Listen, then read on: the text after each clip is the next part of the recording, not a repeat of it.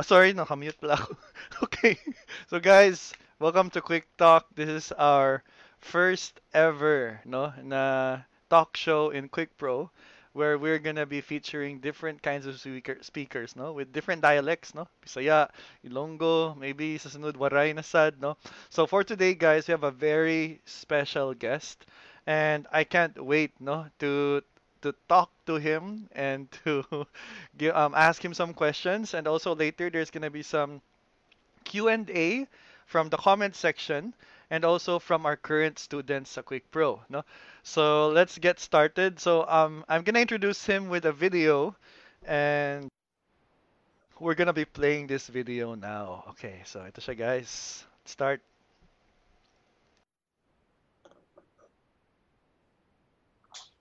CEO, professional speaker, entrepreneur.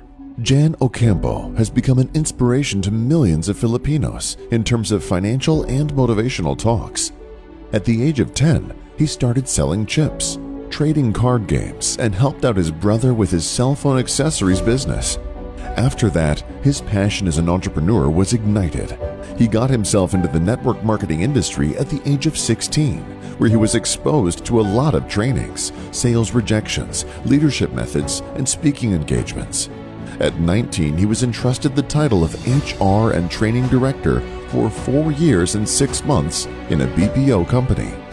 He was soon entrusted to handle an importation and agriculture industry.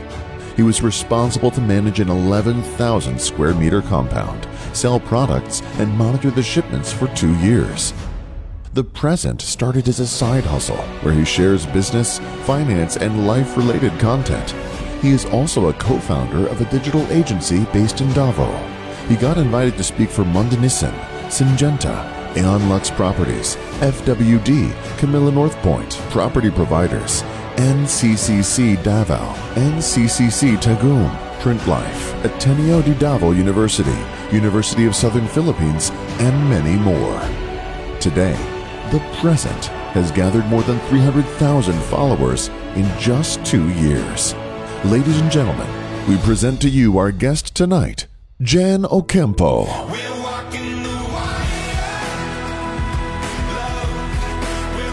Oh, yung anong video mo, bro? Asa naman ka, bro? Appear, appear. Hello guys. Appear, appear. Appear. Alright. Alright. okay, ayos. Oh, ito na. Okay. Okay, so, John, ayos lang. Ayos lang. Ayos Mike. Again, wala gyapon ko na anad ani. so that was that was that was an awesome introduction of Jan Ocampo. Um, for those na hindi po nakakilala pa dyan ni uh, Truly, no, he's the CEO and founder of The Present, and also he have other businesses as well, which he will be sharing with us later. And he is very known in creating content na dili lang entertaining, but he really knows how to connect with people. And dito dyan ako nakita nga, I also think no that connection is better than just entertaining, no? Um, to really connect with what people are feeling and are experiencing. So, let's start, no? Jan, no? Oh, don't worry, kaya di Alright. makayo ni list lisod ng mga mga pangutana. So, we have here our show entitled Quick Talk. So, guys, this is the first ever talk show ng Quick Pro and um, unfortunately, unfortunately, unfortunately, we have an amazing guest with us tonight, si Jan Ocampo, and we're gonna be asking him some questions, no? So, Sir John, tell us about yourself and what do you do for a living before the COVID crisis hit? Okay. Okay. Ah, Bisaya ni bay, Tagalog. Bisaya? Tagalog, um, mga nahit, na meron from Baguio, um, ay, kapala, no? Just mix it up, I think. Gawin, pwede mo Tagalog, no? Pwede rin Tagalog. Okay, go. Okay, so tell us about yourself. Um, hey guys, my name is Jan, and uh, you, the reason Hi, Jan, I think na-mute ka. Um, yeah, medyo na, I think the the audio of your voice, I think it's in your speakers. Ang mic, let's see, be. Hello, mic test. Can you try talking? Ah, wala, wala, wala pa. Okay, no. I think okay na. Okay na ba? Okay na. Unsa Ah, okay na. Okay na. Nawa, saglit. Okay, continue. Go. Nawala ko. Okay. Yeah. So, I was born in the month of January. Mao na siya, no? Um, reason nga nung Jan ang pangalan. And then, at the age of 10, ang nahulog was, I was with my brother sa cellphone accessories business niya. And then, here in Davao City, sikat manggod ang Gaisano Mall and Victoria Plaza. So, those were the only malls we had back then. And we were selling, our customers are the vendors inside the mall. So after that, unfortunately, medyo the business was not doing well anymore because of competition. So the inventory was forced to be sold at uh, only 150,000 pesos, pero the worth of the inventory was really more, right? And then after that, I got myself into the network marketing industry at the age of 16 to 19 years old. That was where I was exposed to like speaking engagements, training, sales, uh, marketing, and business trainings. Doon ako nahasa. Then I got my first employment. I actually my first employment was really ano um, part time. Siya I was still studying in Ateneo de Davao University as a marketing student. So transitioning Ah. ako from third year to fourth year, tapos OJT, di ba, mag-summer. And then I asked for a part-time job if it's okay uh, with them. Fortunately, they said yes, and that's how I got my first employment while studying um, for fourth year college. Mm. So, graduated and then eventually wala akong wala akong vacation na pagkatapos ng graduation, mag-vacation ka muna ng one month or two months, you know, wala. Automatic on the next day talaga full-time na kaagad. That's the HR and training director um, role, no? And the business model was very simple. It was to find virtual assistants and then match them with the needs of the clients that we have outside, Mm. abroad. Ah, okay. So, ganon, parang virtual assistant siya. That's how I got Ah. myself into that industry and all these things. Yes, I train virtual assistants kasi eh. Oh, Hmm. so and you're connecting virtual assistants. Maybe we can talk Yeah. about that later. Okay, continue. So I was responsible for like um, hiring people at the same time, training them with the basic things like how do you use a project management tool like Trello, um, CRM tools like you know like Ontraport or Mm. ano pa tawag doon before. I mean, marami, Ah, maraming bago. CRM, Hootsuite, mga ganun.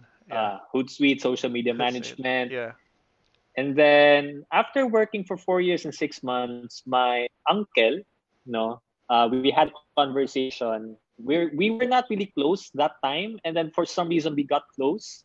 We had a conversation, and then the idea was he was planning to build a business, another business, which Mm. is about a breeder farm, chicken breeder farm. Ah, poultry. Poultry poultry. business. Okay. Oo. so, sabi ko, sige, uh, I mean, let's try it out. It was a totally different industry. yeah, lang, from virtual freelance to poultry. di ba? Pa- okay. Parang it's so from from a different, from a huge leap of faith ba, if you were to call it. And what happened was, unfortunately, hindi natapos yung project. Mm. And because uh, marami daw challenges. So, nilagay niya ako sa kanyang current business, which is importation and trading business ng feed ingredients. Mm-mm. Yun. Ah, feeds and I was responsible in the beginning I was responsible for the 11,000 square meter compound for 6 months that was the beginning that was the first job no so from an office I was now managing three warehouses uh, totaling 7,400 square meter and yung compound is 11,000 Super so parang yan. okay ah, ang, ang laki tapos yung yung that time pa talaga, yung dalawang warehouse, hindi pa tapos. I also had to like monitor and supervise the construction, which Mm. I really had no idea how to how to manage a construction. like, come on, man, I, I don't have that experience. But you know, um, it's a it's a good learning curve. So, ganon. After six months of working with him, uh, one of our sales agents resigned from the company. Mm-mm. And ang nangyari, we had another conversation, me and my uncle. Sabi niya sa akin na uh, in-offer niya sa akin yung sales na trabaho. In the beginning, I thought the operations job will be taken away from me. At the same time, I'm just going to focus on the sales job. Ang nangyari pala, hindi. yung operations at saka yung ano, at saka yung uh, sales Sinabay. sabay. Alright. Ah. Okay, so paano kung to gawin? So yun. And eventually, our importation, uh, good good thing naman din, according sa kanya, the sales uh, tripled when I did sales na for him, which is wow, naka, maka-proud rin, di ba? At least with our contribution, nag times three yung, yung sales ng company. And that also meant that we had to import more products and more volume. Mm. Kaya ako nalagay sa logistics. So operations, sales, and logistics. I was I, like uh, companies like Evergreen, Mersline, uh, One High, yun ang mga companies. I was collaborating with them also as to what's happening to the uh, shipments. Kung Mm. dumating na ba? Tapos the moment dumating yung stocks or yung cargoes dito, I have I had to deal with um, truckers. Kung sometimes I sleep at 12 a.m. or 2 a.m. because they still call as to what's anong nangyari. So, so, currently, no, yeah. currently you're also um so that's what you were doing before the present, no? Before all of this. before- yeah. Which leads us to the next question, and I think a lot of people have been waiting for this. Can you tell us about the present? No, for those who don't know this, no, ano yan ang the present, and what is it about? And okay, so there you go. So this is your. I, we want to know, no, what is the present and what is it about? The present is more about business, finance, and life relate. So it started off as a content platform only. Okay, need to say we just share um, any topic or in anything around business, finance, and life related concerns. So it was more of that. You know, parang I'm just sharing. You know, Mm. my thoughts through So a video. More like a vlog lang muna. Were you even thinking of Mm. making money when you started the present? when I started it, I was envisioning that eventually, um, when it be- when it becomes like famous, people around the world or in the beginning in the Philippines will invite us to do speaking engagements for them. That's the only thing that I Mm, that I have in my mind. I didn't even think about affiliate marketing or like um, offering online courses or you know training companies na talaga. It was really more about speaking engagements. La, Mm. yung envision ko nun. But you know, yun nga. Now, so there was today, some- what is it today? What happened after? So ngayon, what happened was because of the demand of the market and because of our presence online, we had a lot of um, transitions along the way. So, for example, we now offer like training services to to, to companies, Mm. and it may be about the same pa rin yung topics, business, finance, and life. And we also have an online course right now that we just created to make ourselves ourselves Mm. productive during this COVID situation. So nata- natapos talaga Ah, siya. okay, at the same We- time sa COVID. Mm, at the same time as COVID. Kasi maraming events na na-cancel. So Mm. that also impacted our business. And and ob- ob- obviously, uh, we still have to pay for expenses and we need to find ways to generate revenue for us to pay for the expenses. Exactly. Right? Yeah.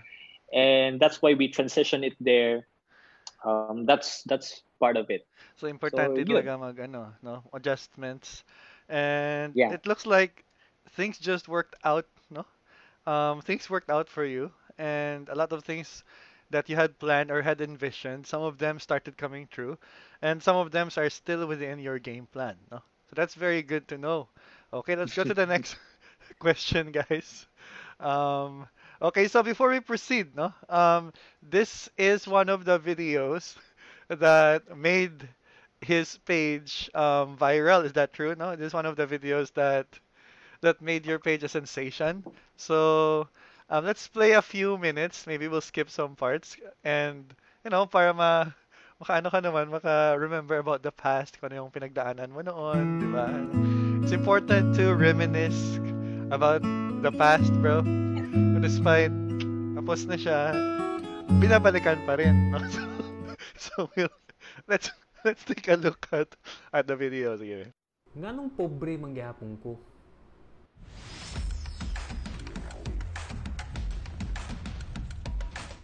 Kung nakapangutana ka sa imong sarili ana nganong pobre manggihapon ko?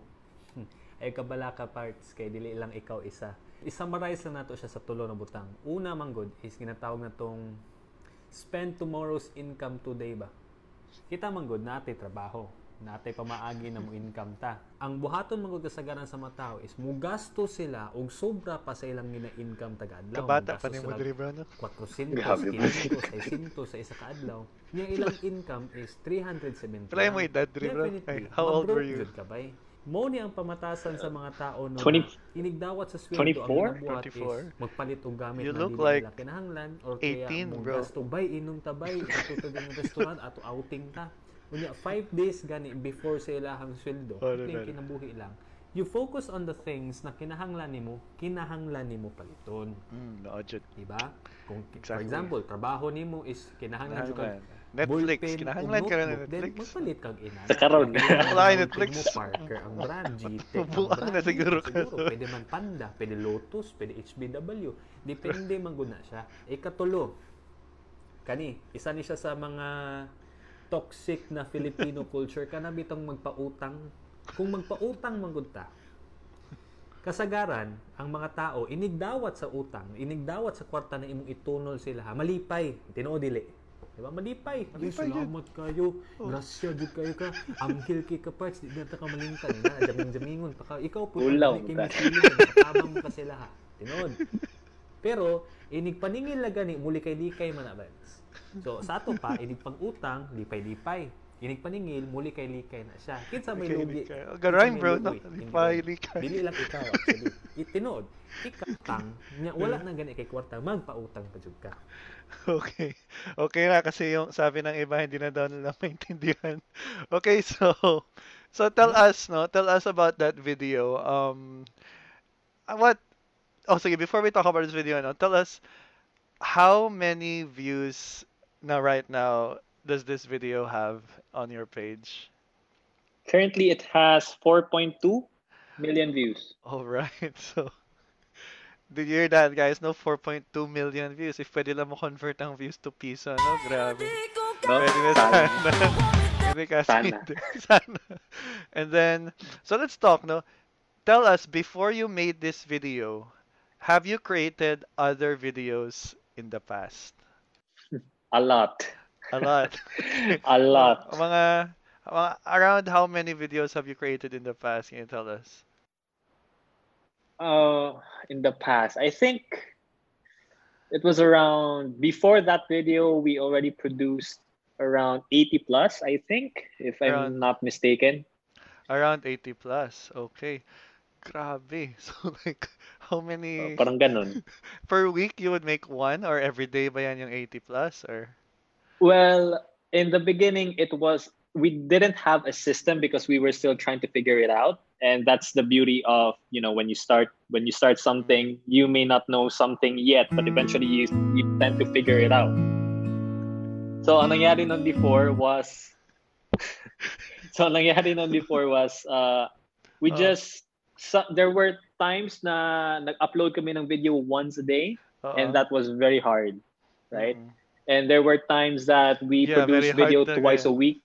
Twice So a parang week. magdepende lang talaga siya. Uh, Okay. it there's there was no system unlike unlike today that we have a system that we need we need to produce like curated videos Mm-mm. at least twice a week. So how many how many so the videos before that super viral video did it get a lot of attention did because this No. one the one this one is like 4.2 million views i saw it last time 128,000 shares stuff like that how about the previous videos did they get a lot of attention as well No.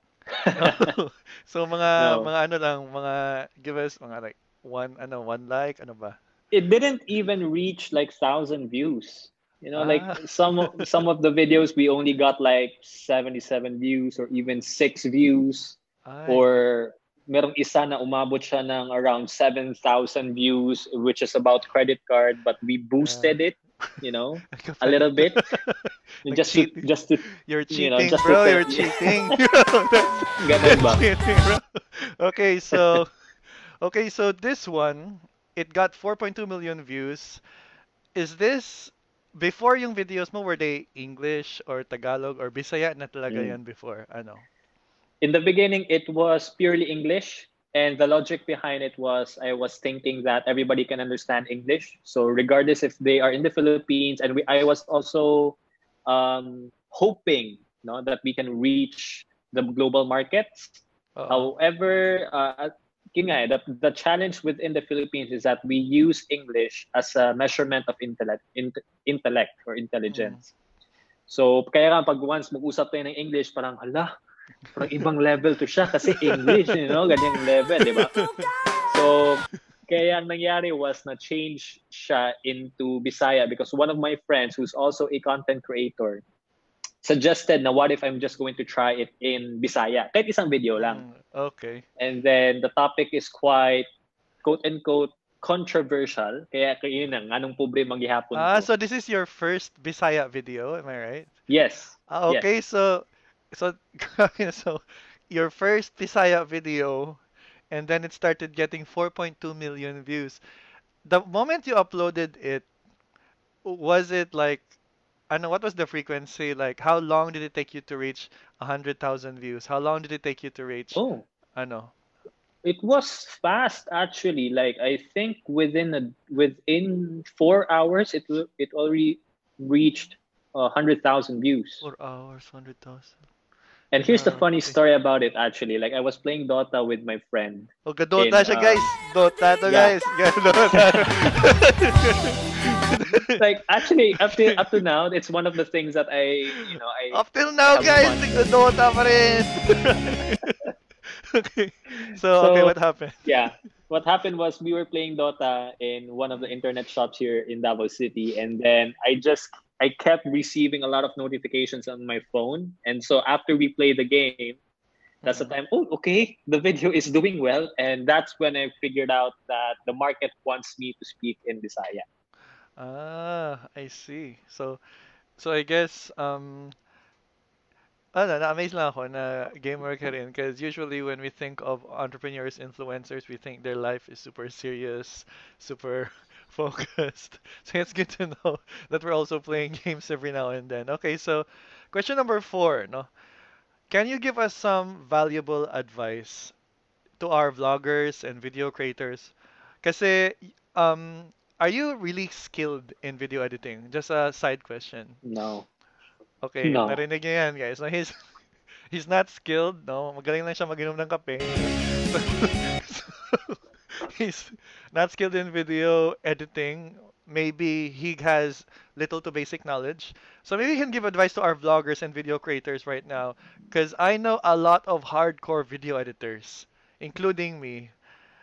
But how what can you tell us so that we can reach that level of influence and viralness in our videos because bro um, i'm not I'm, i really um i just like to show this to you no i tried that strategy na na mag na magbisaya Produce bro content. oh na bisaya Ah, no? okay. i tried it so if you look at our page no um here is ay bro look at that this is my first bisaya video and it reached 80 people, bro. and then, eto yung play. Makasurvive ba ko aning COVID? Oh, tamo, ang ganda. May intro pa, ganun ganon, no, di ba? So guys, mo na karon ang pinakadako nga pangutana sa mga tao kanang may kwarta pa ba ka ko after two months during this COVID? Ang saon ako ni pagpangitag trabaho, kinawala naman akong trabaho, gamay na lang akong savings. So don't worry, no? Kay tabangan ta mo. Oh, okay, so naula na ko, bro, no? Kasi, actually, the one who edited that as well was my cameraman, Raymond. Mon, pakita mo, be. Ayaw ka wala sa trabaho, bro. bro, pakita, bro. Oh, okay, so here's my cameraman. No, nandito siya. Wait lang ha. Ito turn on, on yun na yung video niya. I'm gonna ask him to turn it on. Para makapaminaw siya sa ba. Okay, so ayan yung video editor ko, guys. And then we were we were expecting almost the same result na and mo na jud ni no viral viral so okay so let's go back to the question what can you advise no to our to our video editors and video creators okay go Actually, uh, that's a really good question, and uh, only some people are asking me that question, especially yung mga tao na may idea talaga or they have this vision of creating their own brand because nga of what we do. And there are a lot, so I can't sige, sige, sabihin ko as much as I can. Ha? Mm. Um, number one is that don't really focus on the followers that you have, which is quite ironic. Kasi ang what what people usually do, especially when they start out, is that they use the metric of followers or likes or like shares. We call this the vanity metric, you know, Mm, mm, mm, in mm. in our space. And what what they want to do kasi is parang the more followers they have, the more they the more they feel that they are relevant. But actually, hindi naman siya ganun eh because at the end of the day, it's really more about the quality of your followers. For example, Mm. you may have 2 million followers but only every time you put out content mga mga 10 lang ang mag-view. 'Di ba nakakahiya rin minsan? Ibig sabihin, hindi siya hindi mo masyadong na nurture yung value between you and your followers. So, which brings us to the second one, which is you have to engage with your followers. Kasi ang nangyayari ganito, Mm. uh, in, in business, if we're going to connect in, in business, one of our best ways for us to grow is our existing clients, right? And ang nangyayari kasi sa personal branding rin, ganun rin. Kung sino yung mga existing na followers mo, the moment they comment, the moment they share your your videos or your content, the moment they message you, if you have something to say, at least man lang, you, you're going to read their comment, no? And then you're going to reply if you can, if you have something to Mhm. say about it. At least ma-feel na that they, that they belong. Ganun siya eh. Kasi So, ang It's Hindi like lang siya like- a community. Exactly. Oo. That's the that's the word. Hindi Mhm. siya like you just upload video, a video tapos expect na ah, okay. Aut- Automatic na ganyan. Hindi naman siya ganun eh. Oo. And so that's number 2. Number 3 is you just have to focus on the things that are true to you. So we have a we have a thing that we call like the three golden topics that you can talk about. For example, in our case it's business, finance and life. And the reason why I can talk about those things endlessly because these are the things that I have been practicing for almost more than a decade, Mm. diba? Okay. So, Because I think people will know if you're fake. Yeah. Yeah, I think they will know na you're just doing this for the likes, for the shares. Because I've seen a lot of videos, no? I've seen a lot of videos. Nga dili ni sila video creators, no? But they're just ranting from the heart. Have you seen videos like that? No. People who are Yes. just ranting from the heart. And that's not even in a page. It's just a post na linagay nila sa profile nila. And then, masyakra ka nga. Grabe, 5 million views, 180,000 shares, and um, I was thinking, ano ba to? May, attend, may, did they attend a course or something? Did they Hmm. go through something? But I guess what you said was right, no? Um, they're just talking about the things that they already know about. And Yeah. they just had this emotional trigger, I think, that they just want to share it, no? And I guess it created this sort of connection to the people. Because I'll be honest, I do speak Bisaya, but that's not my MO. No, that's not my character. And I guess that was quite uncharacteristic of me to to do an all Bisaya video, no? So great ganun, advice. ganun talaga Yeah. siya eh. Like, uh, you can adjust. uh, Just like what happened to me, I started in Mm. English. Then, um, I started the press in February 2018. Mm.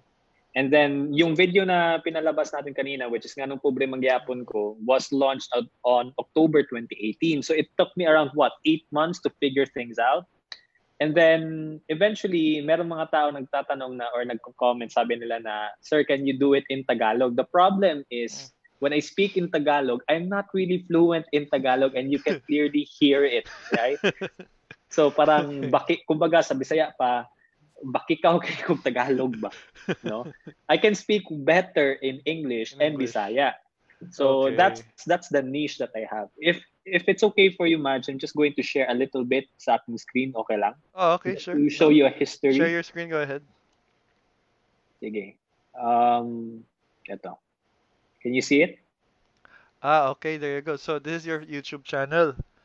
This is Ay, my Facebook, Facebook. pala, sorry. Yeah. No, confused. Because So you have the same we- thumbnail style din sa YouTube. Yeah. Okay.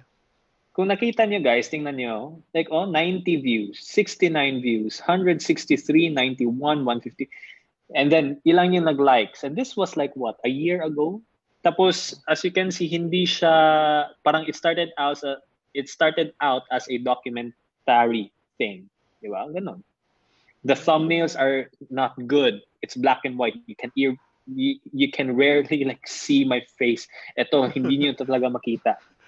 So the point is uh, sometimes the the metrics are not really the thing like it matters yes but we use it as a way for us to improve and value the current Exactly. relationship that we have with our current followers Exactly. No, I also like the idea that you did na even if it's not perfect, you just go you just dived right in and started creating content. A lot of people I know kasi they're stuck in this perfecting and development stage. Hmm. And it's they they stay there for like 2 to 3 months and then dyan pa sila mag ano, dyan pa sila mag-execute. Wherein I think mas mabilis yung progress mo if you just you know just just do it. And that's how you improve along the way i think no? With how people react no? And it looks like some people here are excited na sa mga finance topics and stocks no? So don't worry no? Hintay lang kayo. Pupunta kami dyan. Okay. Sige so. Okay so we are now in our first surprise which is Facebook, Facebook comments, challenge. challenge. So we're gonna be Alright. showing Jan Ocampo a few comments from his videos, and Ah. then we will see kung ano yung masabi niya at kung ano yung reaction niya, no? So, are you ready, Jan? Sige, Are you larga. ready? So this is the part where I think you're gonna be the first to go through this. Um, for future speakers are gonna go through this because this is the part where we show our audience na even us are not immune from critics, um, over-exagged Yeah. comments. So this is the chance for you to see na you're not alone. No, we also become vulnerable. So dito si John will be viewing the comments. So are you ready, bro? Ready? Sige, larga. Okay. Ready. All right, let's start. Okay, so I don't really understand this one. Bakit nasabi niya to? Sabi niya, sabi niya big mouth daw, no? So what can you say about that? that comment dyan? Yung, sabi niya big mouth. I don't know. I, I don't even know what it means. I'm not sure with the context kung anong ibig niya sabihin eh. yan. Sabi ko rin, hindi naman siya loud. He's talking at the right pace. So, may mga ganyan siguro talaga ng mga tao, no? Na Yeah. kahit you're you're giving value, you're helping. Okay, so let's go to the next one. Okay, so I think this one is a little relevant. Um, try natin translate. So, basahon sa ni basahon ni Raymond. Mod, basahabi Mod. Basahon. Go. nya dako nakaugtigom no baligsan bitaw ka og ma- patay haha you only live once Alright, so I'll explain that in Tagalog before ni before sagutin ni John. So, kahit ano mo daw nang save ng money, what if paglabas mo sa bahay, mabanggaan ka lang ng sasakyan at hindi mo lang man lang nagamit pera mo. So, you only live once. So, what can you say about that, Miss uh, John Ocampo? Well, uh, well, that's true though. Like it has, a, it has a point. However, the chances or like the probability of that happening is not really that high if you if you really think about it. Like, uh, parang for example, may, meron tayong makita na ads dito sometimes sa Davao City na 86,400 people have are uh, paano ba, namatay dahil sila ay naninigarilyo. The question is, ang 86,400 ba namatay ba dahil sa sigarilyo or maybe something bad happened to them? you know things like that so dito naman um yes it does make sense however yung ganyan kasi sometimes when we share that kind of information online or our comments in general is more of a denial stage ba na parang alam natin na kailangan nating gawin but we make reasons out of nowhere just for us to Exactly. say that we're cool or Exactly. you Oh, okay, so thank you so much. No, so wow, good job so far. You made it to the second comment. okay, let's go to the third one. No. Okay, so this is a, a bit serious. Now I think this one has a really serious point. So Mon, can you read it, bro? walay matigom kay naay naay cancer patient na mama kaya mo is so expensive, makaluya, sahod is 30k lang. Kaya mo is like, is 30k every 3 weeks pa jud. Ang isa pa man, sa ubos. Uh, because some people supports their family needs, especially sending their young younger siblings to school. Most of the eldest daughter or son have their responsibility to their family. Kaya wala nang natira sa kanila. Okay, so he has a point as well. No, actually ako natakot rin. Sabi ko, what if mangyari to sa akin? oh, maybe Yeah. my family or something. So, what can you advise to this and to those who are watching, Mr. Jan Ocampo? Go. For example, for John Mayer, wala ay matigom kay cancer. Actually, that's that's very true. So in that situation, kaya nga it, it's kind of difficult for us to make advice or to share advice about finances in general because everybody has a different situation. So, for example, kay John Mayer, ang ang mas practical talaga sa kanya since mamat na niya talaga no ito yung situation tapos cancer pa talaga yung nangyari and then siya yung nagiging siya ang nahimo na supplier of funds. So what what will happen is ang focus talaga niya is more about that na hindi yung not really about like investing it's really more about the livelihood of her of his parent of his mother. Ganun yan eh. So For example, itong kay Don naman, because some people support their family needs, totoo yun. Kaya nga, na, mo po ng isa ka reason nga nung nagpagawas may isa ka video na ayaw pangwartahin mong anak. no? Because the, the harsh reality is this. There are some parents that are able, again, that are able to contribute to the family but chose not to because they are relying on their children for financial Mm. support. Oh, I So think ibig sa there were celebrities who talked about this and yeah. yeah, and they've gotten really bad critics from the audience na you're going against the Filipino culture Yeah. daw. So, what can you say about this now? About parents who are relying sa kanilang mga anak? Ay, for me, for me is if you're unable to do so, it's understandable. For example, gamitin to kay John Mayer, hindi naman talaga natin ma-expect that the that the mother of J- John Mayer Mm. can help out kasi nga she's struggling, 'di ba? So Mhm. she needs the support. Exactly. Pero marami kasi tayong mga parents talaga and and the reason why I can say this with confidence because I have a lot of comments and messages with with our followers. That's why I know. And then ang sinasabi nila is, yun nga, they they are able to contribute.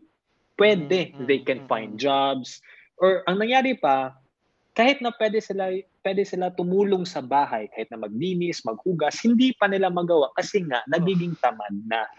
Exactly.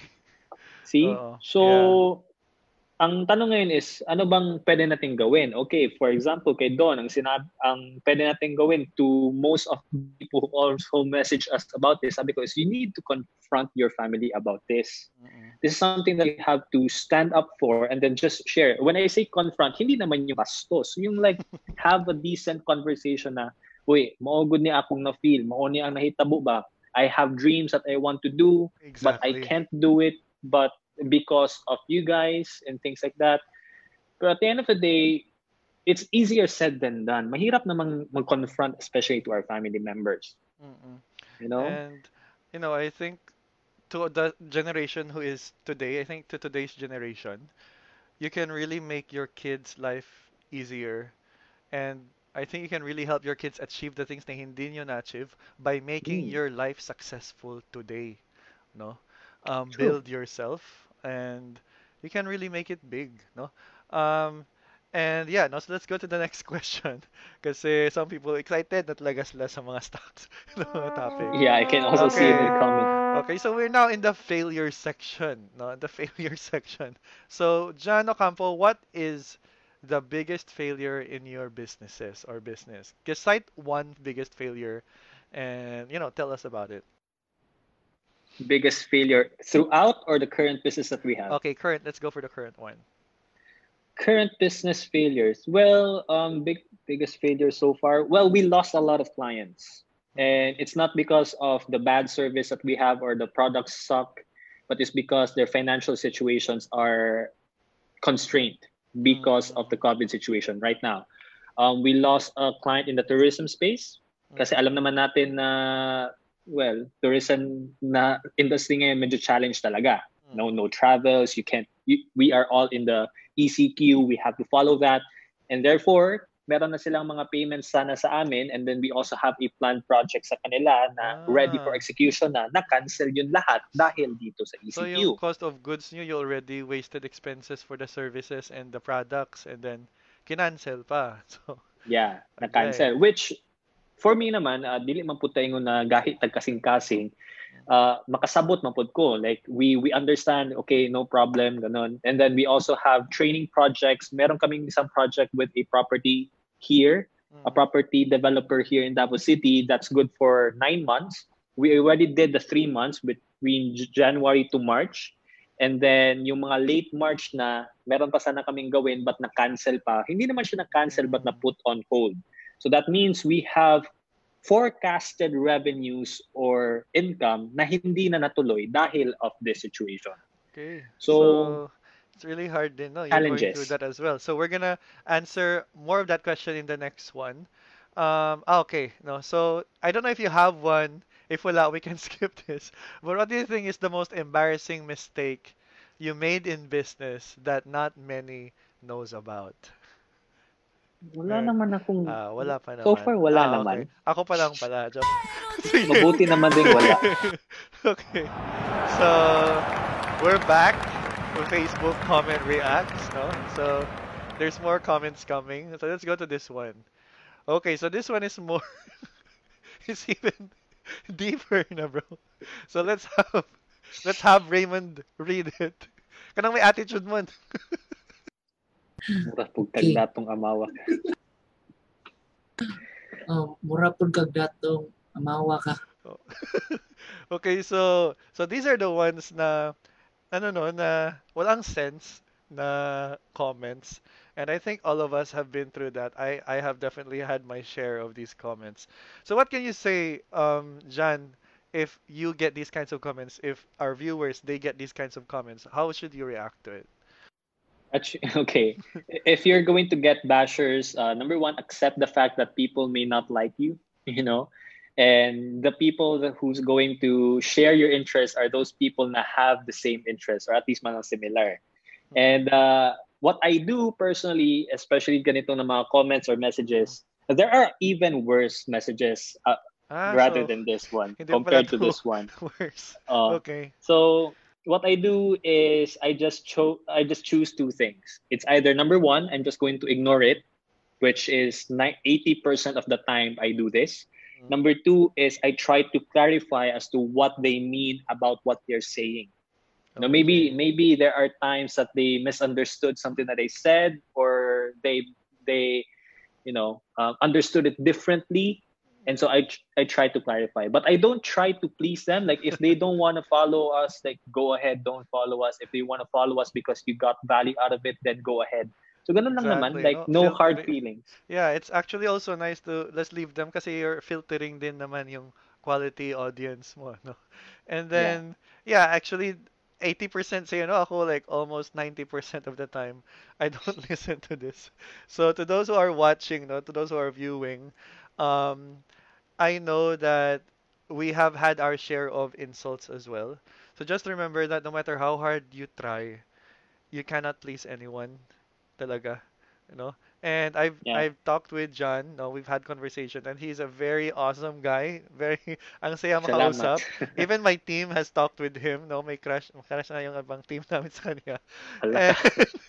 It's almost impossible for us to say that this is real. So yeah, no. So guys, no, no one's no one's immune to getting these kinds of comments.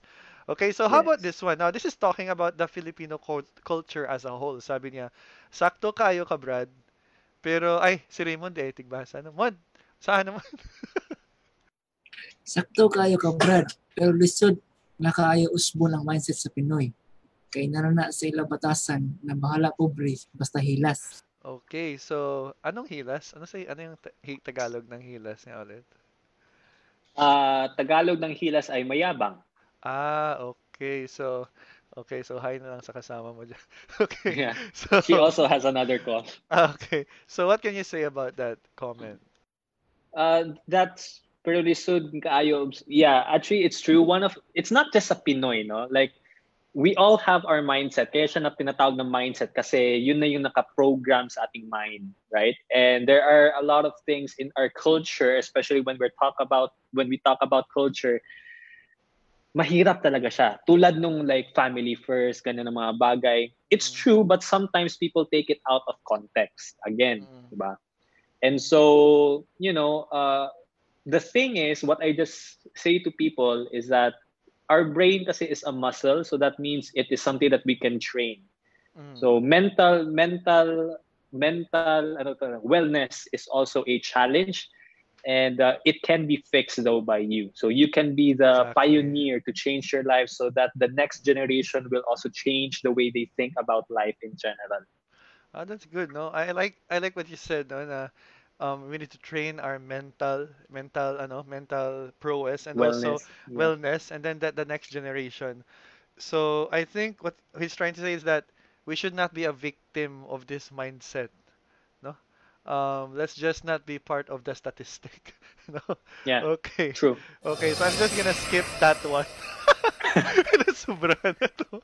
So, let's go to the COVID questions. Okay, ito na, no? So, earlier, you already shared kung ano yung, ano, ano ang mga nangyari sa business mo during COVID. You lost lots Mhm. of clients. So, how has COVID affected you? Answer this. And how are you able to adjust and still try to maintain your businesses? No? So, what have you done so far? Okay. So currently we have two businesses. Uh, as mentioned na rin dun sa intro video. The first one is the present, which is more into content creation and consultancy. Ang, ang legal name talaga niya is TP Inc. Business Consultancy Services. Mm. Kasi, you know, hindi naman tatanggapin ng TPI ang the present. Oh. Pero that's the brand that we're using online. and then the Uh-huh. second one is a very young digital agency with um, four partners. Ganon. So ang nangyari was, so let's go with the first one. Uh, as mentioned, meron kami mga projects na na-cancel Mm. because nga of uh, the ECQ and the fin- financial situation na hindi talaga na forecast. And so what we did when it comes to the present is we use this time to be productive in creating an online course for the first time. And then the second one is we're now creating another course which is more actually it, ang isang course na gagawin namin is more about how do you build your personal brand online. Kung ano yung ginawa namin sa Hmm. The good. present, yun din i-share din namin. So it's coming Okay. from our experience, Mm. ganon. And then another thing is a lot of people want to have or want to start a business, Mm. but here's the truth. A lot of people want to start a business but don't want to go through the hardships of starting a business. They want the prize but not want to pay the price. Yeah, correct. Right? So if you want the pro- if you want the prize or the result, you have to go through the process. Yun nga lang, eh, sometimes uh, here's another reality is not everybody is can be an entrepreneur. They're not fit. Their personality or who they are, what they want to be is not a fit to become an entre- entrepreneur. Like gusto nila na mas chill lang sila. So bagay ka siguro sa ibang bagay. Ganong things. So that's the first business. The second one is sa digital agency na side, ang nangyari was we still have clients Okay, actually. good. And then because so meron kaming mga clients na nawala, meron ding clients na dagdag. So Mm. parang okay. Parang nag-shift So- yung in yung types of clients. No. Hmm. Okay. Ang isa rin sa ginawa rin namin is instead of just accepting the fact na for example, hala sir, kailangan namin i-ano, kailangan namin i-cut muna yung um, agreement natin kasi ito nangyari. So we accept that, no problem, but we still give suggestions to them. For example, this is how you can pivot your business. This is one idea that we have. Ah. If you want, we can change the agreement. The payment is still going to be the same, but it can be postponed. I see. You I know, see. parang parang in-adjust lang namin yung agreement um at, at you Ah, know, so that's just to a make things good work. that's a really good value right there, no? So um instead of just giving up the client, talk to the client on how we can make this work pa rin para matulungan mo pa sila, no? And you even went to not adjusting the pay para hindi na mahirapan yung client because Yeah. obviously there's gonna be some extra work din on your part, no, because of the many adjustments. So that's a good advice to um, our entrepreneurs who are listening today, no? When when certain clients are about to be let go, no? Try to find a workaround kasi sabi nga nila, no, if there's a will, no, there's there's a way talaga. There's a way. okay. So thank you very much for answering that question. How Sure. about this one? This is this one really hits the mark. Um, some people today believe that running a business during COVID is selfish and it's like you're taking advantage of people with your business. What is your stand on this? Should we continue selling and advertising amidst the COVID crisis, or should we stop? What can you say? For me, no, you should not stop selling or advertise advertising your products because at the end, at the end of the day, you don't have the control if people are going to buy your products. The people decide if they want to spend their money with the products that you offer. That's the number one logic. And then pangalawa, kahit na, let's say kung mag-advertise ka pa ng mga marami dyan, and then people still want to buy, that means they see the value of it. Mm. It's not um it's not selfish to think about it kasi nga in the beginning yung products na binibenta natin or na share natin it brings value to people okay and those Exactly, people yeah. who will who will pay for your products and services sila rin yung tao na nakakaintindi na etong value na pera na ibibigay ko Oo. investment in return meron silang matanggap. So it's not really like hindi siya yung transaction hindi siya lugi. It's a win-win situation. Mm. so that's the business side. For the financial economical um, perspective naman ito yung thinking ko is another person's spending is another person's income. So let's remember that ibig sabihin if i'm going to spend let's say for example i'm going to buy 5000 worth of products from someone else that's an expense for me personally 5000 pesos Mm. nilabas ko yon. However, that same 5,000 pesos is an income to the other party. Okay? Yeah, exactly. Yeah. So, so anong nangyari? Okay, so meron siyang transaction na nangyari. Mm. Now, anong gagawin nung person sa 5,000 pesos? Most probably, let's say, um, gagamitin niya yung pera to pay off his employee to operate the business. Right? Anong gagawin nung person pag natanggap niya yung sweldo? Gagamitin niya to buy groceries kasi kailangan ng food ng Yeah. family niya. Mm. So the money flow will not stop. And the economy is suffering right now because people don't want to spend.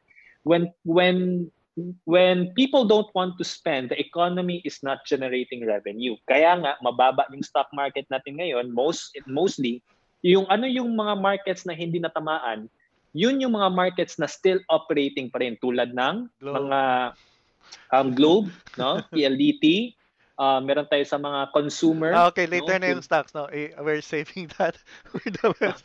Okay. Sorry. So, So, ganun good, yung no? impact niya. Oo. So in a way, it's like the circle of life pa rin, no? The the the world still revolves, the business is still revolving. Um, it's just the amplification of certain areas yung naapektuhan ng business. And to those who are running a business, no, um, ignore nyo na lang yan yung mga comments, no, sa mga ads nyo, sa mga sa mga Yeah. friends nyo na tumatakbo na parang pera lang daw hinahanap nyo, no? And they don't realize na nangangailangan din pala sila ng pera because I think we also owe it to our families, no? And to our Hmm. to our ano, to our employees na makasweldo pa rin sila. All right? So thank you very Yeah. much on that one. Okay, so how about this question? Um, yeah, I guess you already answered this, no?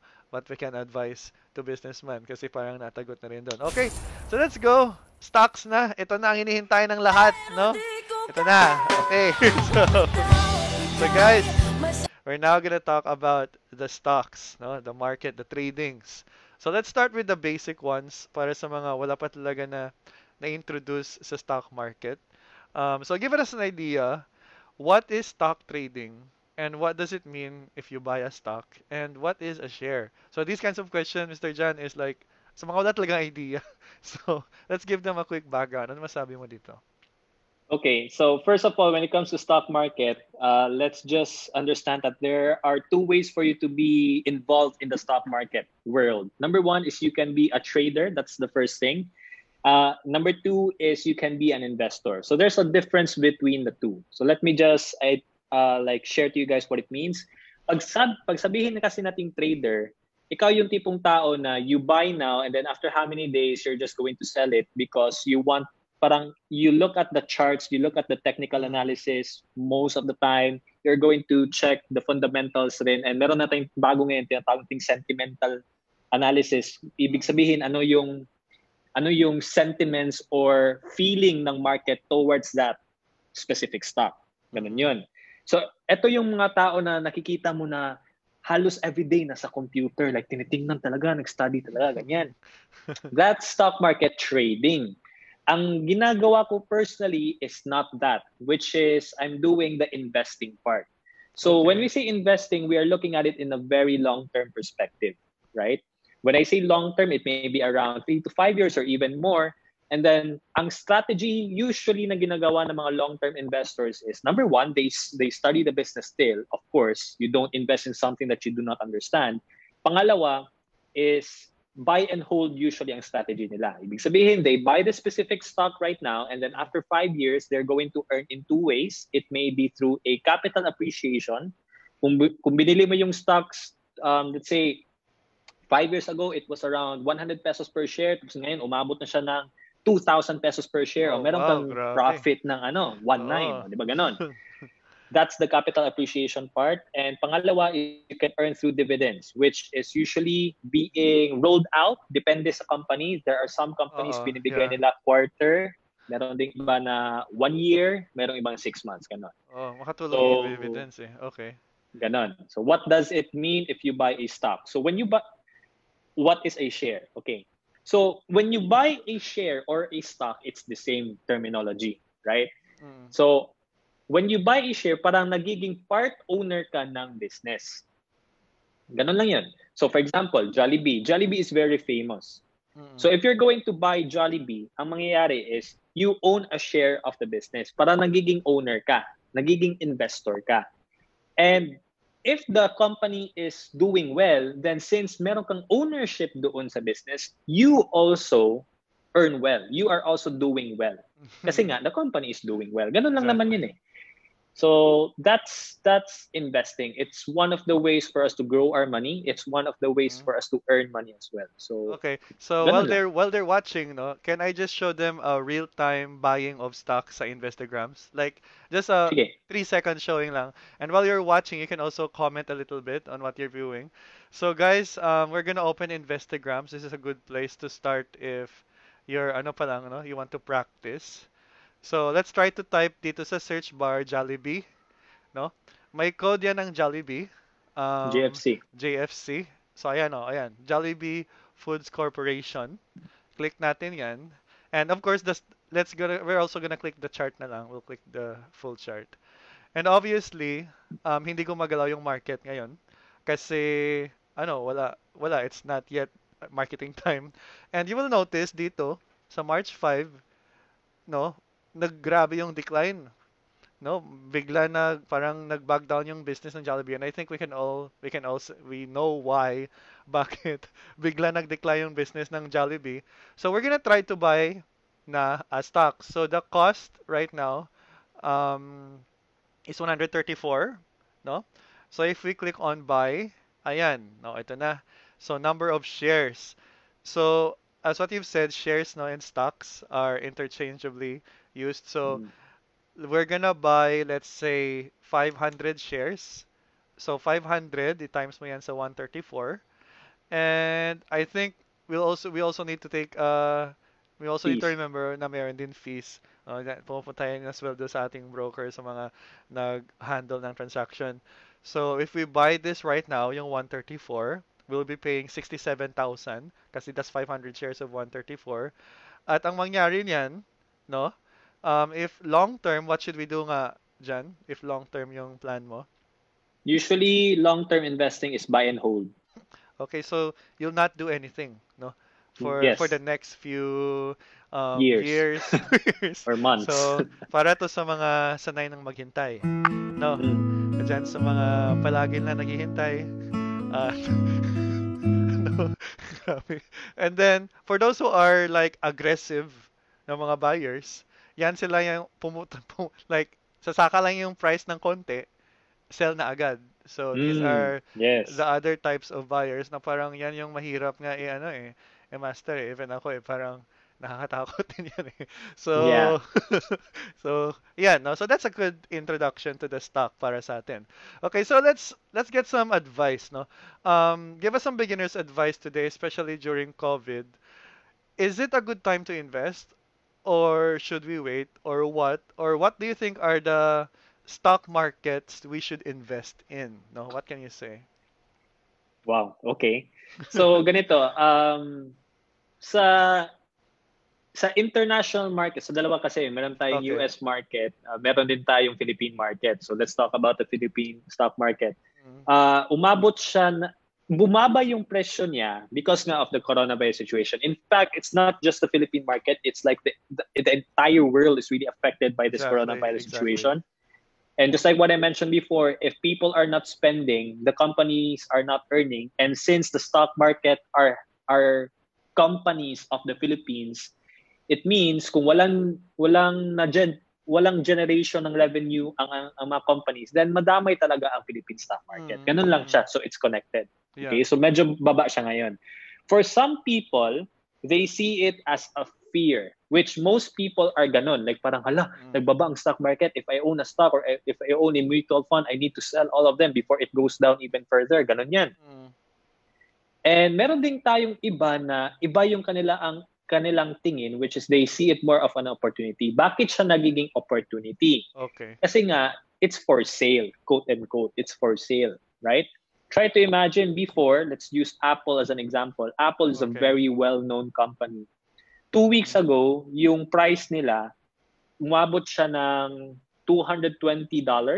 Mm. But a month before that, or like within six months, within that range, yung price niya is at $330. So technically, naka-sale siya ng $110 per share. Mm. Ganon. Ah, so, So- laki, no? Ang laki nun. Yeah. So, if you invested in a company, alam mo naman ang Apple will be there still how many years from now Yeah, even after true. this coronavirus Mm. situation they will still exist you know that's one of that's one way that i look at look at stock market investing so ang nangyari nun is if you bought an apple stock that tapos ngayon nag-bounce back na siya umabot na siya ng 268 naka-profit ka na ng 48 dollars if Wow. Ganon ang perspective mo. See? So, parang grocery, no? Sometimes when when when we go to the mall tapos nakita natin 50% off ang Marks and Spencers or kaya 50% off ang ang ano ba, Lacoste. For people, it's a good buy. Bakit? Kasi they are buying the same item at a bargain. Lower price. Yeah, yeah. Uh, yun nga lang, we do not have the same mindset when it comes to stock market investing. Ang nangyayari is natatakot tayo pag, nalul- pag nag-sale no, or bearish yung market. Mm, bearish. Yeah, I think. Mr. Kua Pinyin got the word bearish. Yeah, bearish. Mm. So yeah, for for everybody's information, when, when we say bearish, it means the market's going down. When we say bullish, the market is going up. Ah, I didn't know that. Kaya pala Ganon. bearish bullish. Kaya pala there's And- an app in the phone called Bolero. Akala ko Bolero. Where you can So ganun yan, calculate. ibig sabihin nun. So, pala. and the reason behind the name is because when a bull attacks, it attacks upward. When the bear attacks, it attacks downward.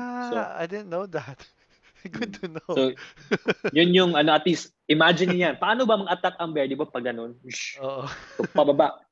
Ang so, bull naman is, bear. Oh, at ayan yung Oh, yan. Okay, that's good to know. Okay, so some of the stock markets, no, that we can advise them to invest in. Do you have any ideas? No. What um what stocks do you think um okay, ito ba 'yun? Okay, yeah, what stocks do you think is a good um, move if they were to invest today? What do you think? sa ngayon, I see, personally, again, again guys, when I give, when I share my, ano ha, uh, it's coming from my perspective. Yeah, yeah, okay? Okay. So, um, ang nangyayari dito is, last night, I positioned an order with Pure Gold Mm. because I noticed kasi ang Pure Gold, ang kanilang PE ratio is medyo mababa. So PE ratio, price to earnings ratio is one of the ratios that you use, that we use na to evaluate if the company is appropriately priced, underpriced or overvalued. Okay? So napansin kasi namin ang based sa First Metro Securities na information, hanggang 2018 lang yung kanilang information pa ngayon kasi wala pa man natapos yung April 29, 2020 which ibigay pa ng mga reports.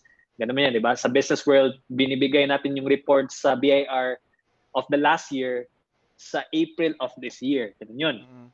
So, ang nangyari was yung price to earnings ratio niya is nasa 18 and Mhm. compared to its industry which is i-compare ko siya sa URCN um, Robins, Robinson's Retail Holdings siya yung pinakamababa mababa. Tapos yung Mm. yung EPS niya okay rin, earnings per share. So Mm. the higher the EPS the better it is. So based on my personal analysis of stock market investing, um, right now pure gold is a good buy. Pure gold. Okay, so um, did you get that, guys? No, pure gold. And um, as for the blue chips, I think blue chips are safe to invest in, din, no, especially those na bumababa. Jollibee. Mm. And would you suggest Jollibee? No, would that be a? Jollibee, long term? yeah, definitely for the long term, Jollibee is a Oh. really good buy. You know, like they are expanding not just nationally, they are also expanding internationally. So that's already a good thing. And they recently acquired CBT Elvin last year, Mhm. um, Coffee Bean and Tea Leaf. And isa rin yun sa, kumbaga, ang reason bakit bu- ni baba gamay ilahang earnings because they use the capitalization to buy the CBTL. Ah, So. Part part reason lang yun ha. So yun. It's a good Okay. buy for long term, Okay. yes. And um, on my opinion, din, on my opinion, I'm looking at Ayala Land and um, to go shipping. But again, no, opinion ko rin yan because no matter how good you are, the stock market is really un in a way kind of unpredictable. Pero I think we should also look at the news, no, the news there to Yes. research it. It's really important to look into that as well. Okay, so I'm gonna skip this one. Okay, okay, um, let's just answer this one before tayo magpunta sa open forum. Um, okay, so let's say, do we have audiences here today na wala talagang alam where to start, paano mag-invest, saan kayo pupunta? So, where do we go? No, what, how, where do they sign up? What website do they go to? So, can you give Mm. us some, ano, some, some directions? Paano kami mag-start ng mag-invest ngayon mismo? Okay. Okay. For the Philippine stock market, you can, ako personally, I use two brokers. So we need a broker for us to access the marketplace. Mm. Ganun yun. Mm. That's the reason why we need to open an account with them. And I personally use Call Financial, which ito yung pinakaunang broker na nagamit ko. I, I got to know this because of my sister-in-law. And pangalawa is First Metro Securities. Okay, Call Um, Financial and First Metro Securities. Okay. Yeah. Ang nagustuhan ko sa First Metro Securities personally is that meron silang app sa phone. Ah, Compared to Call Call Financial, Financial. wala eh. Mm. Yeah, oo. So you can see what's happening to your Ah, First Metro portfolio. Securities, that's a good, yeah, I, I'll, tr- I'll look into that. May app pala sila. First Metro Secu- First Metro Sec Go yata ang ano. You okay. just search First Metro Securities, and then for US stock market, or you can even use like forex or ganon. Gusto niyo ng crypto, which crypto I don't have any clue talaga kung how it works pa. Me too. Ang ang ginagamit ko personally is eToro. Nagustuhan ko yung eToro kasi so easy to use and user friendly. UI rin nila maganda okay, for yeah. me. Yeah, ako rin. I, I actually like the eToro as well. Nakita ko nga yung ad nila. okay, so let's go to the open forum muna. No, open forum muna tayo. Okay, so what's gonna happen next, guys, is that yung aking question-hungry students papasok na sa room, no? Ah, okay. And to, to my OBM students who are here today, remember, um, we'll be able to cater and answer questions in terms of business, no? Um, finance, managing your finances, and then um, about life, no? Baka may may love life dyan. May magtanong kanilang love life. So we'll be sending you the Zoom link and you'll be able to enter the room with John Ocampo, no? And yeah, to the OBM students. Okay, so guys, online business masterclass students, here's the link. Enter the room with John Ocampo and Coach Madge. Okay. Ayan, no? So, students, pasok na. Okay, papasok na ito sila, bro. Handa na? Handa lang? Ang dami na nagko-comment eh. Kaya Oo, binabasa ko. Slowly. Slowly but surely, ito sila papasok eh. Okay. Um, as you enter my beloved students. Um, okay, ito na, may isa na. They're slowly coming in. Okay, wait lang ha. Um, they'll be muted pa at first para hindi magsabay-sabay yung mga yung mga voices natin lahat. And marami kang fans dito, bro. I think marami din dito taga Davao eh. So, ayan na, no? Ayan. So, ayan si Ma'am Cynthia. Yung iba hindi pa nagpapakita sa video. Magpakita na kayo, guys. Okay, mag don't be shy. No? Ayan. Okay, stand by. Ay, sorry, na-mute ko pala si Jan. Okay, sorry. Ayan, no. Okay, so, hello guys. Ayos lang tayo dyan. Ayos lang. Alright, oh, ito na sila. Alright, oh, di ba? Mm, ang, ang ganda-ganda ngayon ni Ma'am Cynthia. Oh. Ang gwapo ngayon ni Robinson, no? Ito na. Okay, oh, ayan si Benji. Benji! Ayan si Benji. Kahapon kasi nag-roleplay kami. Nag, we were practicing streaming kahapon eh. Okay, so we're going to allow you guys not um to unmute yourselves, but I think it's be- gonna be better to type your questions muna in Zoom, and then when we select you, we will unmute you. Okay, so um stocks, no, um finance, business, life, no, just throw anything at us. Kaya to. Um, sa mga gusto Larga. lang sa mga larga na, no? Sa mga gusto lang mag ano, mag magpunta dito, magpa-cute, okay din 'yan, no? Pa, I think I think na starstruck pa yung iba, bro. Um, oh, by the way, bro, um, how old are you na pala?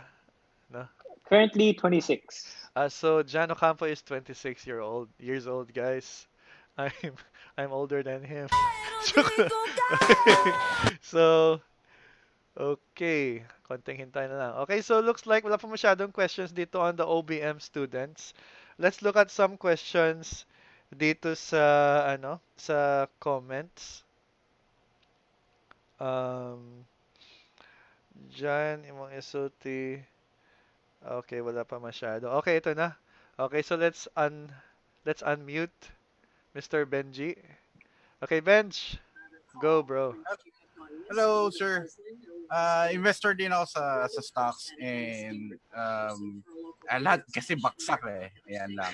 But I have few I have few investment din sa COL sa Call Financial yung akin. Eh, maganda bang bumili uli ng stocks since COVID siya ngayon? Eh, alam, alam ko mababa, you can buy. Tama?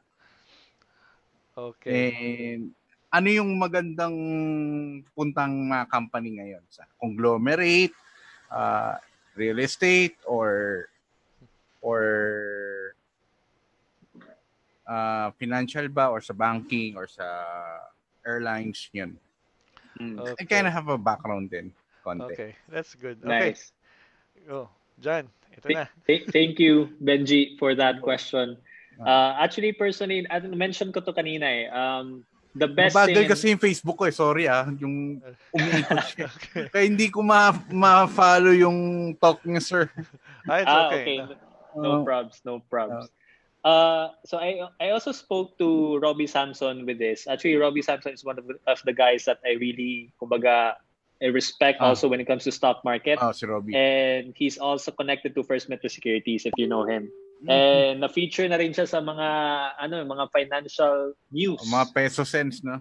Oo, ganun. Oh, yeah, and mga- mga CN, CNC, CNBC, not really sure. Basta somewhere sikat rin. Ang, ang napag-usapan kasi namin is that when it comes to the industries na we have to be careful for, uh, especially ngayon na COVID situation, are definitely nasa mga airlines, no? Oh, Kaya baksak nga eh. yung bagsak siya. And simple reason, no one can travel. So Airline. no one can travel, wala namang walang gener- walang revenue ang mga companies. That's one. Uh, ang maganda ngayon na medyo I would say na safe Mhm. is really more about sa consumption na, na industry which is nandun Food. sa mga groceries, food, Food, food, food. Jollibee. Jollibee, ganyan. Ah. Because people are still gonna gonna eat. Like right now, Jollibee is affected um, kasi nga maraming marami sa kanilang stores that they they also have to shut down. So Yeah. the good thing is they transitioned their business. Open pa rin yung stores nila ng iba, For deliveries, right? uh, deliveries or drive-through, ganun lang. And umabot siya, nagbaba yung price niya like two weeks ago, I think, umabot siya ng 91. 91. Magandang buy na sana yun. Like, it's a super bargain, ano na, parang ba- price. Oo. Nga lang, the, the sad part is wala pa akong, wala akong nakalagay ng funding. So, hindi ko na naabutan. Ah, Pero ngayon, Ah, ano nang kasi- Jollibee, di ba? Mataas Oo. na. Yeah. Okay. Um, we're gonna go to the next questioner. Sorry, Bench. Sige. Pero Ah, okay. marami, Thank you for that. pwede to- Thank you for that question, Bench. No. Food, Um, food. Okay, thank you. And to those who are wondering in Quick Pro, yes, Stocks is coming to Quick Pro. No, we're gonna be teaching you how to start na, and it's good that we have students who are into stocks. So the next question comes from Ron. I don't know if masagot to in this small amount of time, but Rana, go ahead. Um, you may unmute yourself. Okay, go. Okay, uh, my question, since na-ask na po yung about dun sa recommended, um, tawag doon, niches ba, on where to invest now. My question now is how did you start, like how you analyze ba what is the trending stock, like how you use charting. Yeah, yun, yun Mm, po. Okay. okay, thank you.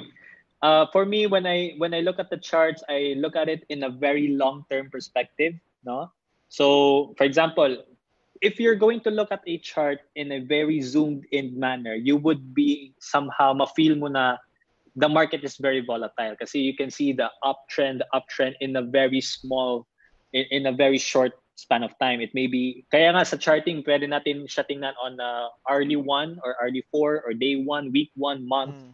So ang tinitingnan ko kung ako, since I'm more uh, about investing, I look at it in a very long-term perspective. Ibig sabihin, I usually look at the charts at least minimum of five years. Ako. Okay? Mm, So okay. kung, kasi uh, on general kasi, what happens is, pag tiningnan ko yung chart for five years, the market is usually uptrend talaga. Yung that specific stock. No? Unless if the stock is a penny stock or is really not performing well. Yun, nakakatakot yun. Yeah. So, if it's ganon siya, no? If you're going to look at Apple, I really like Apple kasi uh, all of my products are Apple like Apple Watch, iPhone, Wow. MacBook, you know. So, and AirPods. So, since I'm an adv- advocate of Apple as a customer, tiningnan ko rin siya as a company value for investing purposes. So, when it started, yung graph niya nandito sa baba. Pero ngayon, nandito na siya sa taas. So if I only invested way back, it would be wow. Sana no. Pero hindi ko kasi alam na pwede pala tayo Pilipino mag-invest sa sa US stocks.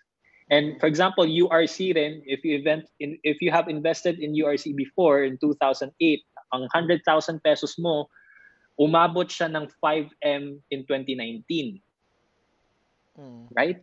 So if you have sold in that space, so ganon, that's how I look at the charts. That's one. And then number two is I also use the PE ratio. No, the PE ratio is number one. Ang ginagawa ko niyan is I would look at the same industry. For example, ang nagamit ko na kanina is Pure Gold, URC, and RRHI, Robinson's Retail Holdings. So itong tatlo, they belong in the same industry. Ibang companies, but the same industry.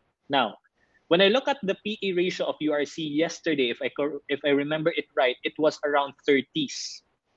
If I look at the uh, Robinsons, umabot siya ng mga 20 plus, while naman ang ang Pure Gold umabot siya ng less than 20. As of 2018, I use First Metro Securities as the reference for this data. So, ibig sabihin kasi ang PE ratio, um, it's a good indicator if the price is undervalued or appropriately priced or overvalued. Usually, no, ang nangyari, if it's more than 20, it's overvalued. Mm, If it's between 20s, mga 20 to 21 ganyan, it's appropriately priced. But if it's less than 20, it's underpriced. No? Ah, okay. Kumbaga, naka for sale siya. It's a good bargain. So that's one indicator. So of all the companies, Pure Gold umabot siya ng 18 sa yung tatlong companies na na na sinabi ko kanina. And so yun parang okay, ang ganda to. Another thing that I look at is the EPS, earnings per share. So sa earnings per share, I look at it in a five-year basis. Kailangan consistent siya or at least man lang ano yung trend ng kanyang EPS. For example, for this year, baka mataas, baka tapos last year, baba masyado. Tapos three years ago, okay, nasa medium lang. Kung hindi masyado siya stable, medyo alanganin ko. And that's what I saw in Pure Gold kasi consistent siya. Umaakyat. Mm. Yung Okay. 5 years na ng EPS. So, that's what I look at. I look at the charts in a 5-year basis at least. Kung pwede, kung meron silang information na longer than 5 years, then better. And then Ah. PE ratio, if it's high, if it's low, uh, yun, kailangan mo siya consider then EPS. I'm I'm amazed, John. You over over gave so much value in that one question. I can say na your students are gonna be very lucky students indeed, no? Yung ma-enroll sa'yo.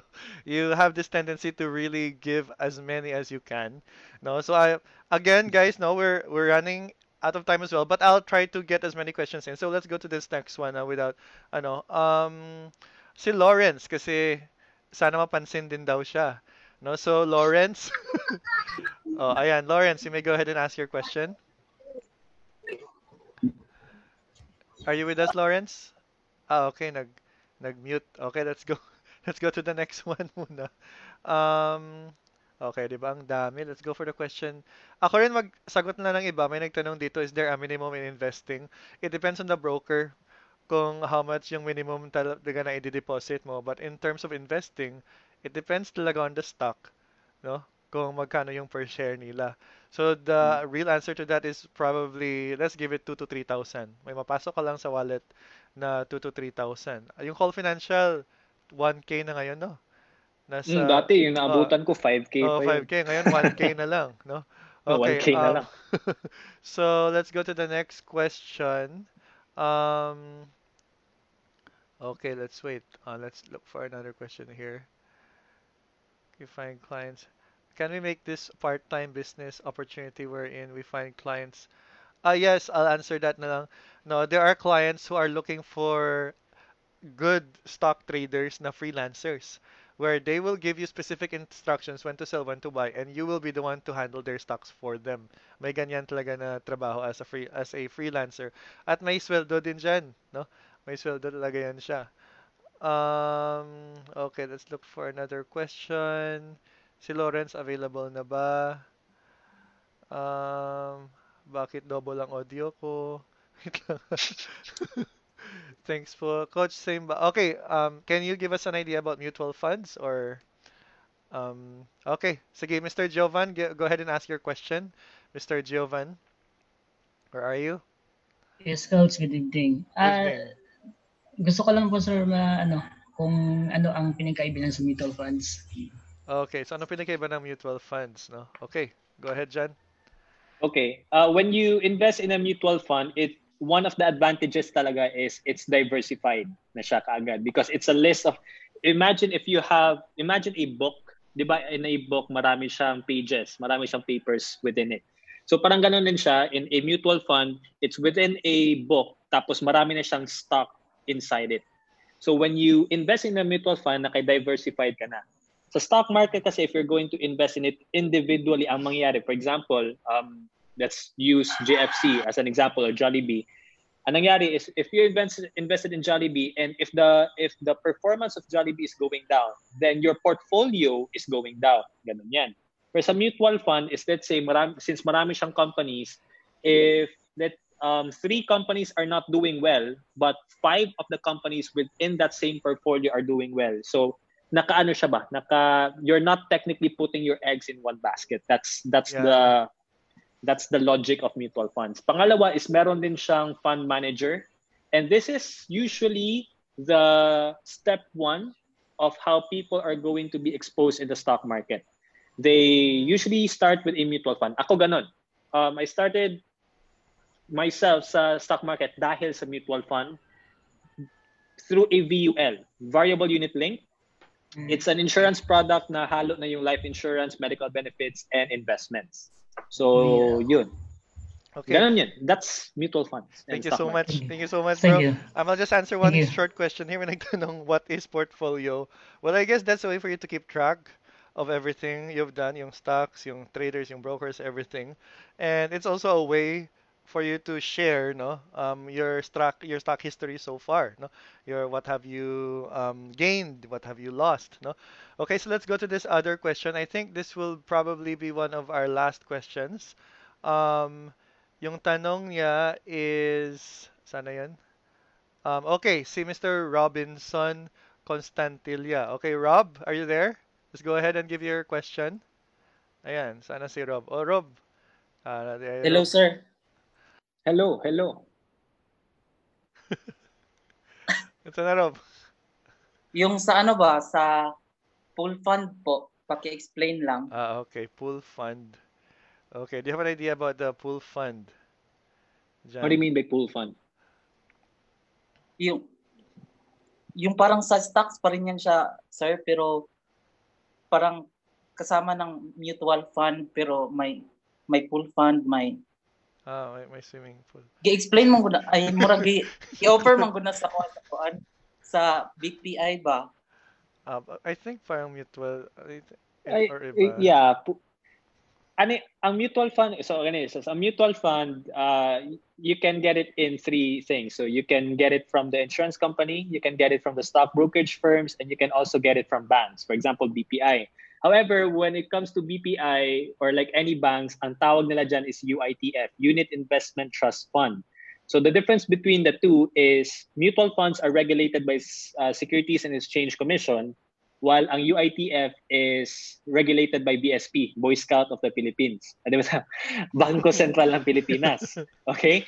So, so ganun yun siya. And then when you say pooled fund, mutual fund actually or UITF is the concept ng pooled fund. So ganito yan. From the word mutual, ang nangyayari is tayong lahat, for example, meron akong 5,000, tapos si Madge meron siyang 5,000, Yeah, si ikaw meron kang na lang. 5,000. Oh, so, let's say lima tayo, meron, nag-invest ng 5,000 each, meron tayong 25,000 in general. Ang gagawin ng fund manager is to roll that 25,000 sa, sa funds, sa Mm. different stocks. Tapos whatever ang kanyang performance, gain man or lughi, damay tayo nun. Alright. Damay tayo. okay, Na-answer so, ba, Robinson? ah, Robinson? opo pero Oh, yung okay. sa ano ba yung sa government po yung sa government na stocks Government na stocks. I think what you're referring to is bonds. Oh murag ana pero murag namo sa pag-ibig na, Ah. sa pag-ibig ba na sila yung murag pag-ibig to nga mag-invest ka for kuan for stocks gihapon pero sa government sila ang mag-manage sa imong money Peso bonds Pero ang- daw pag-ibig. naaman sila Okay. kuan murag stocks gihapon At siya murag, ang pag-ibig MP2, daghan kinangutana na sa kuha ba and I still have to study about it. Like, saan man yun yung pag-ibig MP2? Wala mo kung inanagod. Oh, you're, you're so humble, bro. You're so humble. so, so unfortunately, no, we've run out of time. Again, thank you very much, Robinson, for all your question. And oh, andyan yung partner ni And again, no, I just like to congratulate you, John, no, for for going through this talk. I know this was not an easy talk for you. And then, maraming unexpected ups and downs. Ganun kasi dito sa Quick Pro. And you said you're also starting an online school soon. So, ay, ngayon, ano. So, um, like, can we hear about it, no? What What is your plans with the online school? And maybe some of my students would also like to enroll there. Because, di ba, guys, no, the more coaches, the better. Would you agree? No? So, um, can you tell us about that school? No, what are they gonna be learning from you? Go ahead. Currently, we have one online course which is about finances. Uh, tinawag ko siyang the 5 M's to financial freedom. And the reason why it's called the 5 M's kasi limang M yun. So we have mindset, make, manage, minimize, and multiply. So these are the things na ang topic within that course. But and ano siya, uh, it has 30 videos, 6 worksheets. So meron talaga siyang worksheet to guide you kung ano ba talaga ang best investment for you, how do you um, earn extra money and things like that. Meron din siyang private Facebook group. For all those people who's going to join this, meron talagang private Facebook group. Doon yung interactions namin, if they have extra questions, doon rin. And ang highlight talaga is they have a one-on-one consultation call with me, isa. Wow, So, so they can talk with you talaga, no? mm, Personally. So, ganun, if they have questions na hindi talaga nila maintindihan, I don't expect them to understand everything kaagad sa isang video session. And it's totally understandable. Ganun naman talaga eh. It takes time to to learn things. So, that's the highlight. And then, meron din silang certificate of completion the moment they go through the call with us na.